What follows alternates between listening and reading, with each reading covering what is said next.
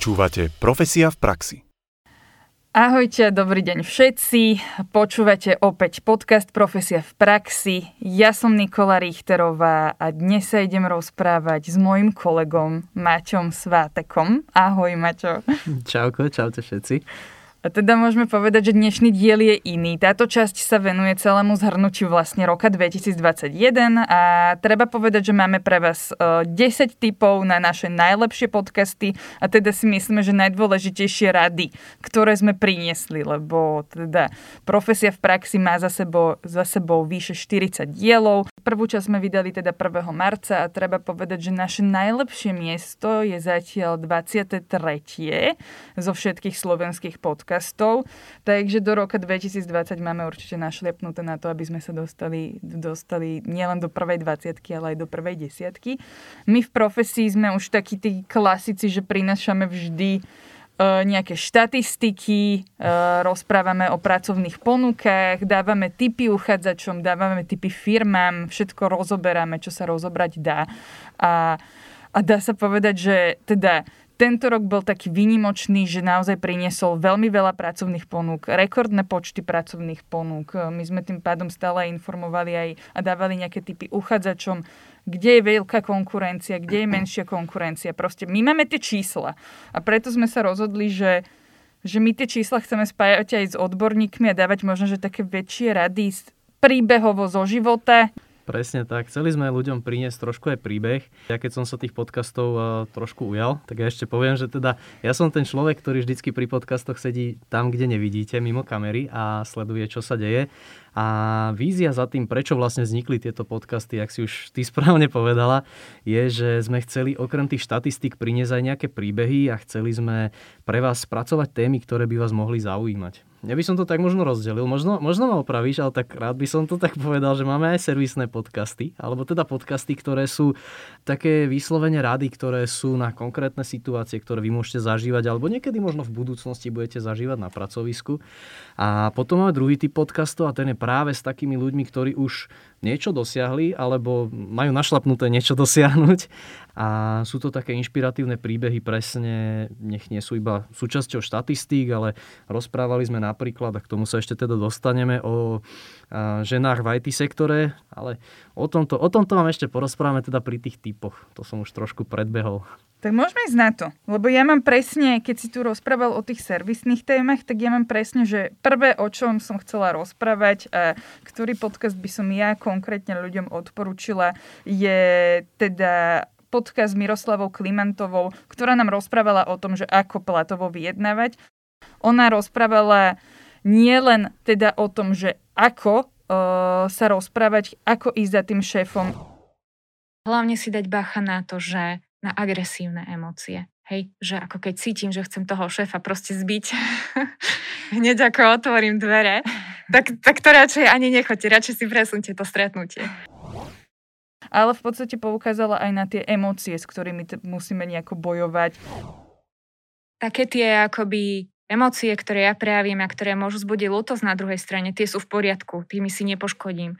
Práve naopak, ešte mi môžu pomôcť, ale prosím vás, nerobte to z vypočítavosti. To proste nech sa to deje akoby prirodzene, lebo ten šéf si to všimne, že to je hra, že aké divadielko niekto zahral dávala typy, veľmi konkrétne typy. A ja to ešte doplním mojimi obľúbenými štatistikami uh, zo Slovenska z profesie, ktoré máme, mm. že keď Slovák je nespokojný so svojím platom, je o mnoho častejšie, že mení prácu, alebo že sa snaží o kariérny rast, a až na treťom mieste je vlastne tá situácia, že to povie svojmu šéfovi. Tento podcast ja som počúval a bol svojho času ešte, keď som ja v podstate tieto podcasty s profesiou nerobil, bol najúspešnejší, takže to bol jeden z tých, ktorý ja som sa snažil prekonať. Tak som rád, že už sme dokázali presne túto hranicu prekonať a to bol jeden z posledných podcastov, keď ja som tu ešte nebol a z ktorého ja som si teda určite zo pár vecí zobral. Bol s Petrom Popluhárom, alebo ako vy možno poznáte PP Peter keď si založíte firmu, tak väčšinou to trvá tri tie ťažké roky a potom by mal prísť ten boom a takmer úplne presne to boli tri roky. Ja som sa tri roky veľmi, veľmi trápil. Presne tak, ako hovorili, nepribúdalo. Tento podcast bol výborný presne o tom, ako to vyzerá pre youtuberov a pri plnení si youtuberského sna, že není to také jednoduché, že ten človek si fakticky len sadne, urobí nejaké videjko, hodí ho na internet a potom mu prichádzajú krásne peniaze zo sveta. Ja som sa, viete čo to je za demotiváciu, keď, keď píšete scenár, povedzme, dva týždne, potom hľadáte anglicky hovoriacich hercov, ktorým tým, že nemáte peniaze, nemôžete im platiť. Potom to točíte s kameramanmi, ktorých tiež nemôžete platiť, ktorých musíte nejak nájsť. Potom to striháte dva týždne a potom si myslíte, že toto je to video, vydáte to po mesiaci roboty a má to 3000 pozretí a zarobí vám to 2 eurá. Takže toto sa dialo 3 roky. Toto je tiež jeden z mojich najobľúbenejších a podľa mňa tam je dôležité povedať, že hej, s Peterom nájdú ľudia rozhovory, ale myslím si, že tento, takýto typ rozhovoru som s ním ešte až tak nevidela, s tým, že on nám vlastne presne vysvetloval aj to, koľko zarobí na videniach na Slovensku a v Česku na YouTube a koľko mu zarobia americké videnia. To mňa veľmi Čiže... prekvapilo presne táto informácia na tomto podcaste, že ja som to bral, aj keď teda, keď sa na to dívam spätne, tak e, dáva to logiku, ale mne nikdy nenapadlo, že keď Slovak si pozrie video, tak youtuber za to má menej peňazí. Som bože, wow. Ja som vedela, ale nevedela som, že až to vie byť, že až 9 krát sme menej ako mm. Američania pre ten YouTube. Ja vyzdvihnem podcast, ktorý v podstate by veľmi veľa ľudí povedalo, že, že sa ma nejako nemal ako dotknúť, lebo to bol podcast s Anou Hudakovou a riešili sme zamestnávanie ľudí nad 50 rokov. Týkať sa nás to bude tiež a je to hm. také dôležité memento, že toto je fakt podľa mňa podcast zaujímavý nie len pre ľudí, ktorí sú skúsenejší, na, na schvál nepoviem, že vo vyššom veku, ale sú skúsenejší na tom trhu práce, ale aj tí, ktorí, ktorí sú menej skúsení a aby sa tak nastavili, aby sme prešli naozaj takouto dôležitou zmenou. Ona poukazovala na tú zmenu, že tá už v zahraničí je a teda nech príde konečne aj sem. Na doporučenie som telefonicky kontaktovala pani, ktorá e, bola skúsená na túto pozíciu, úplne sa hodila. E, tak som jej telefonovala a pani hneď v druhej vete, ale prepačte pani Hudáková a už sa mi ospravedlňovala, koľko má rokov. A ja viem, že ľudia majú s tým problém, pretože asi boli niekde konfrontovaní a možno, že mali nejakú zlú skúsenosť od nie veľmi profesionálneho mhm. personalistu, pokiaľ to bolo od personalistu. Mne sa dosť páčilo, že sme sa týchto tém počas roka dotkli, aj e, čo sa týka teda tých ľudí nad 50 vyššie, ale bavili sme sa o rôznych skupinách. Bavili sme sa aj o, o zdravotne znevýhodnených, ako si títo ľudia hľadajú prácu a akým spôsobom sa s nimi v podstate dá na pracovisku počítať, že veľakrát e, sú úžasní v tých činnostiach a je to veľmi cenné mať takého človeka vo svojom týme. A tiež sme sa rozprávali, a tu by som chcel teda spomenúť konkrétny podcast o teda ženách, čo si nemyslím, nemyslím absolútne, že by bola nejako znevýhodnená skupina, ale v IT je ich aj tak stále menej. A o tom nám rozprávala Petra Kotuliak. Ja viem, že niekto si môže povedať, že hej, rozpráva to o IT a potom tu rozpráva o kancelárskych balíkoch, ale to sú zručnosti, ktoré všetci považujeme, že ich máme, alebo si o všetkých myslíme, že však to musíš vedieť, ale častokrát sa stretávame s tým, že hold, aj tie systémy sa za posledné obdobie úplne inde posunuli a keď som ich vedela ovládať dva roky dozadu, tak teraz je to zase úplne iné, iné prostredie, iné funkcionality. Pre mňa bolo veľmi inšpiratívne, keď hovorila, že prečo by mali tie ženy do IT ísť, že ak všetko vyvíjajú muži medzi vekmi 25 až 40, tak to bude väčšinou prispôsobené pre mužov v tomto veku a nebude sa počítať ani s druhým pohlavím, ani možno so staršími, ani možno s mladšími. Takže mne sa toto veľmi páčilo, že presne o tom hovorila, že ženy do IT určite patria a je veľmi dôležité, aby, aby tamto zastúpenie bolo vyššie.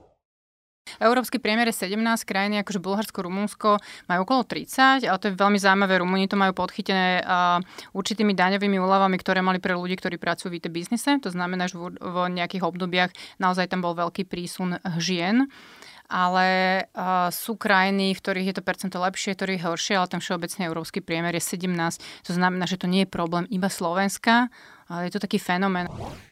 Peťa prvýkrát povedala uh, benefity práce v IT ktoré sa netýkajú iba vysokého platu. A keď sa teda rozprávame o týchto takých uh, možno nejakých stereotypoch v pracovnom prostredí, tak uh, nejde mi nespomenúť ešte aj podcastík napríklad Filipa Ondrušeka, ktorý rozprával o šéf-kuchároch a v podstate o varení, ale on nám porozprával o tom prostredí oveľa viac, že akým spôsobom sa tam hľadajú tie spolupráce.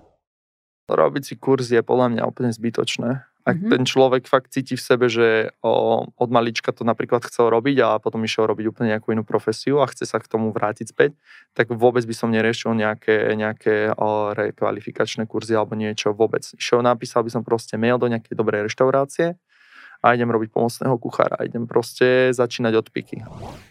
Filip dal návod aj ľuďom, ktorí rozmýšľajú o kariére e, kuchára, lebo treba povedať, že tých kuchárov potrebujeme. Lebo ak to fakt má rád, tak ten šéf kuchár alebo ten vedúci tej smeny si to všimne a posunie toho človeka vždycky ďalej, lebo kvalitného personálu je veľmi málo aj vo svete a takých mladých, ktorí sa chcú učiť, a niekedy môže byť mladý človek aj v 40 a to fakt, že bez randy, tak dokáže sa zmeniť proste na veľmi vyhroteného kuchára. A teda on dával také typy aj pre ľudí, ktorí nemajú to vzdelanie v tomto odbore. Lebo ja som si myslela, že to je akože samozrejme, že kuchár musí toto mať. Filip Ondrušek tvrdí, že nemusíte to mať. Tak, mm, ale treba sa snažiť. Áno, a že sa. ako na to? Tak pre ľudí, ktorí možno, že aj vďaka pandémii sa dostali do takého stavu, že trošku rozmýšľali, že čo budú robiť ďalej. A ja som sa teda rozprávala v tomto podcastovom diele s Martinou Javurkovou a bol to dielo Sabatikale. My sme sa na jeseň presťahovali z Bratislavy a ja som šla zbierať šípky. A bolo 10 do poludnia. Išla som preto, že vtedy bolo teplo a svietilo slnko. A mne naraz tak zovrelo žalúdok na tej cestičke k tomu kru, pretože ja som sa naraz cítila ako záškolák. Ona bola vysoká HR manažerka, ktorá proste jednoho dňa zistila, že to nechce robiť. A teda dala výpoveď a riešili sme v podstate, čo všetko musela takto riešiť nie iba vo svojej hlave, ale v podstate aj tak uh, inštitucionálne. Hovorím si pre Boha, že všetci normálni dospelí ľudia sú teraz v robote a ja tu idem na šípky v gumákoch s košíkom. A chvíľku mi tak uh, prišlo úplne to zvláštne a potom si hovorím, moment, ale toto si chcela, kvôli tomuto si to robila a teraz bude fajn, keď sa naučí si to užiť. A doslova som sa musela odnaučiť workoholikovať Samozrejme, toto nemá byť teraz uh, návod na to, že teraz nebudem nič robiť a budem tu jak nejaká lesana, nejaká vila a malka uh, pobehovať medzi bylinkami a so šípkami alebo proste niečo, ale vlastne v rámci tej fázy toho aktívneho sabatikalu, keď som sa chcela adaptovať na nové domáce prostredie, to bolo veľmi podstatné pre mňa dať si tento čas, túto pauzu, tri mesiace, s tým, že ja som vedela, že ako náhle sa do pracovného procesu vrátim, budem zase zarezávať, na 100%. Takže vlastne nemá zmysel ten sabatikál robiť polovičato. U každého mám pocit, že sú také dvere, ktoré sú vo vzdialenosti, ktorou si nie úplne istí. A práve takí ľudia, čo vyslovene makajú, makajú, môže byť, že príde čas na to, aby aby si dali takýto odpočinok. Takže uh, určite tento podcast si myslím, že by mal patriť do takého nejakého portfólia počúvania v aute alebo po privarení, pretože je dobré je dobré o tom počuť a je dobré orientovať sa v tejto téme. Je nejaký podcast alebo nejaká rada možno ešte, ktorú by si povedala, že že patrí do tvojich, ja neviem, top 5? Bol to teda uh, podcast s Alicou Štepanovou Kolarovou. A to sme sa vlastne naozaj, toto je HR špecialistka, ktorá rozprávala o tom, že ona vlastne e, robí ponuky práce a teda rieši aj zamestnávanie absolventov. Ona v podstate poukázala na to, ako ako neodsudzuje ani absolventov, ktorí vyštudovali úplne niečo iné a idú do iného sektora, lebo to mohli zistiť. Ona poukazovala na to, že ako má rozmýšľať človek, že všetko, čo sa deje, aj, nejak, aj naše súkromné aktivity, záujmy, jednoducho vedia ovplyvniť našu kariéru a netreba sa zahambiť za žiadnu skúsenosť, ktorou sa môžem pochváliť. A myslím si, že každý jeden môže vymyslieť strašne veľa a, a príkladov, ktoré zažil v praxi, keď sa bude pozerať cez túto prízmu na tie svoje životné a aj pracovné skúsenosti, nech sú akékoľvek. A môže sa nimi pochváliť a môže im práve nimi ilustrovať. A na tom pohovore, či tomu personalistovi, alebo tomu svojmu budúcemu šéfovi, a práve s dôraznením toho, a ako, ako treba pristupoval v konkrétnych situáciách a čo si z toho odniesol. Podľa mňa by to bolo dobré, keby si to uvedomili. Vieš čo, je to pravda. A ja som zažil, a to sa mi páčia niekedy tie kreatívne životopisy, to bol chalan, ktorý si popisoval svoju uh, pesničkárskú kariéru v životopise tiež išiel, nastupoval na nejakú manažerskú pozíciu a teda okrem toho, že mal za sebou nejaké bohaté skúsenosti vo všetkom možnom a on to tam popísal takým špeciálnym spôsobom, že bol manažérom piatich ľudí, tá kapela, v ktorej hral, ktorý ich riadil tímovo a bol zodpovedný za ich výsledky a reprezentatívnu činnosť. A vyslovene dal to do toho životopisu takým spôsobom, že podľa mňa mu to pomohlo na tej pozícii. Takže určite, určite tie prístupy k tomu, ako sa prezentovať, e, nemajú hranic. Ono akože keď tam nie sú štilistické a gramatické chyby, tak tam v podstate, alebo že vyslovene nejaký veľmi dôležitý údaj uh, by tam chýbal, tak v podstate to nemôžeme označiť ako zlé. No a teraz môžeš ísť ty, že čo, čo ešte, čo, čo ešte vyzdvihneš? Uh, vieš čo, mne sa páčil uh, veľmi úspešný podcast a mám ešte dva také, o ktorých by som chcel povedať. Obidve sú to dievčatá alebo ženy, ženy činu. A prvý, ktorý by som chcel spomenúť, je určite Mari z Antena Roku, ktorá k nám prišla porozprávať. Ono už teda v Antena Roku není, pretože my sme s ňou mali podcast hneď potom, ako skončilo to rádio. To bol smútok z toho, že prídem o to, čo naozaj milujem.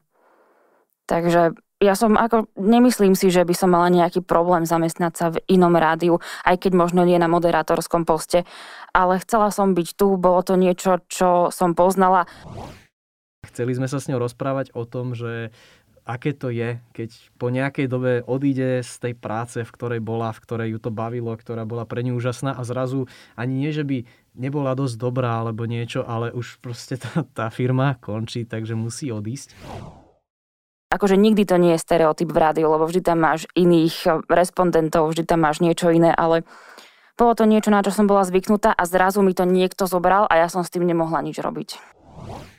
Toto sa týka naozaj trhu práce úplne normálne, toto sa môže stať hoci komu z nás a veľmi zaujímavý prístup mala aj ona a bolo pre nás určite, určite Mary veľmi ďakujeme za to, že bola ochotná o tom rozprávať lebo pre veľa ľudí to nie je také jednoduché o takýchto hlbokých veciach. Určite áno. Sú to, sú to ťažké momenty v našich životoch a je dôležité, ak sa s nimi popasujeme. A teda Mary sa s tým popasovala bravúrne a som veľmi rád, že teraz stále počujeme hlas z éteru a ja si ju tak občas naladím.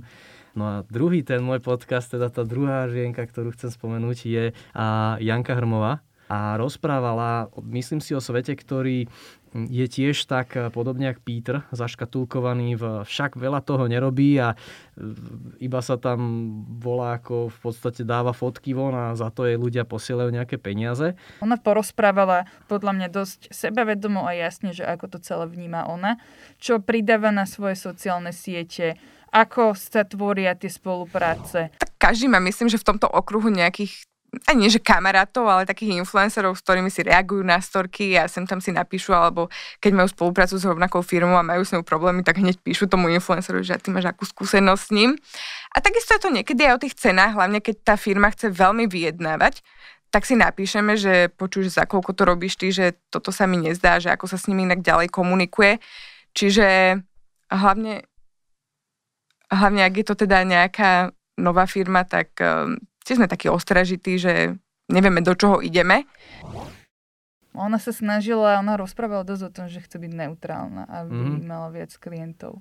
Akože nie každý ide týmto smerom, ona, ona vlastne povedala toto, ale teraz úplne idem premostiť, že, že ona povedala, že tým pádom si dosť dáva záležať na svojej značke, lebo toto rieši.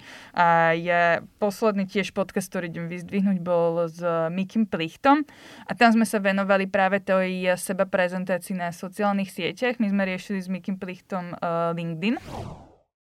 No úplne, keď som hovoril o tom, že aj humor je hodnota, tak uh, môjim takým vzorom je žena, Shay Rob- Roboton, Shay, mm-hmm. S-H-A-Y, Shay Roboton, ktorá má veľmi silný príbeh a to už je také vyhrotené trošku americké, že mala depresie a tak. Potom jeden taký chalan naviedol na LinkedIn a začala zdieľať obsah a ona to robí, ako keby, ako bude vyzerať ten československý LinkedIn o 3, 4, 5 rokov, tak, tak ako to ona robí, že robí rýchle vlogy, že dáva instantné informácie, že e, robí ten infotainment. Čiže určite túto Shea Button, že ona je podľa mňa taká jednotka na tom LinkedIne. A hlavne teda Miky vysvetloval to, že prečo by sme to mali robiť. Že v podstate primárne je, že potom sa vieme dostať možno že k zaujímavejším zamestnaneckým príležitostiam alebo k nejakým side jobom a tak ďalej. A v podstate sme vytvorili taký podcast nápomocný pre ľudí, ktorí možno, že LinkedIn ani vôbec nepoznajú, nemajú tam ani ten profil. Čiže je tam aj návod, ako začať, čo tam dávať a aj ľudí, ktorí tam ten profil majú, že teda ako pokračovať, ako byť aktívny a prečo. Hm. Je to tak. Máme za sebou, ak dobre počítam, toto je 42. podcast. Áno. Preverili sme si pre istotu. Hej. Takže 42 dielov a každý týždeň, vždycky v útorok. To je čas, kedy aj v budúcnosti, teda keď nás budete chcieť sledovať a pozerať, tak v útorok vydávame každý týždeň jeden z našich podcastov. Treba povedať, že teda určite plánujeme témy, ktoré budú tiež jednak servisné, určite v takých tých uh, témach, ktoré ešte nie sú úplne vypovedané, budeme aj pokračovať. Mne teraz napadá práve uh, platové vyjednávanie, ale určite chceme prinašať aj tú motiváciu a v podstate môžeme povedať, že my vlastne aj máme také, že keď aj prinesieme nejakého človeka, ktorý je možno, že s nejakou známejšou tvárou, ako bol aj ten Peter, ako bola možno, že aj Jana Hermová alebo Mary, tak my to riešime. Tie naše rozhovory budú vždy jednoducho orientované na tú prácu. My sme tu na to. A tu by som rád povedal, čo sme si s Nikou pripravili pre vás, že okrem toho, že my máme veľa nápadov, tak e, ja by som chcel tak oficiálne týmto podcastom odštartovať takú našu súťaž, ktorá bude trvať e, do konca januára a budete mať možnosť nám poslať nejaké vaše tipy na to, koho by ste chceli vidieť v tomto podcaste, alebo akú tému by ste chceli počuť rozobranú v tomto našom podcastíku z profesijného hľadiska. A niekoho z vás eh, si vyžrebujeme a pošleme mu taký krásny darček, ktorý od nás dostávajú hostia. Ja iba dodám, že v podstate môžete nám napísať na Facebooku, na teda oficiálny profil profesie. Môžete nám napísať na Instagrame do, do, do správy, alebo nám môžete napísať na mail podcaster.profesia.sk Presne tak. Budeme sa veľmi tešiť na vaše odporúčania a teda, keďže robíme tie podcasty pre vás, budeme radi, že budeme vedieť ešte viac vystihnúť to, čo vás zaujíma. A keď vlastne chcete počuť viac aj o profesii v praxi, aj o všetkých vlastne zaujímavých typoch, ktoré my ináč riešime na našich sociálnych sieťach. Aj teda mimo podcastov, tak nám dajte follow na, svoj, na svojom obľúbenom, eh, na svojej obľúbenej sieti a tak ďalej. Takže budeme radi. A vidíme sa, počujeme sa aj v ďalšom roku. Ja neviem, Maťo, či ešte ty niečo máš, čo si chcel povedať. No, toľko. Že sa vidíme a počujeme v ďalšom roku. Klikajte like, follow a ak sa vám podcast páči, nechajte nejaký komentár o tom, čo sa vám prípadne z neho páčilo, alebo ktorá epizóda sa páči najviac vám a tešíme sa na vás. Zaujala ťa táto téma? Chceš vedieť viac? Nájdi si Profesia v praxi na Spotify, Apple alebo Google Podcast, daj nám follow a vypočuj si kedy len chceš všetko to, čo ťa zaujíma.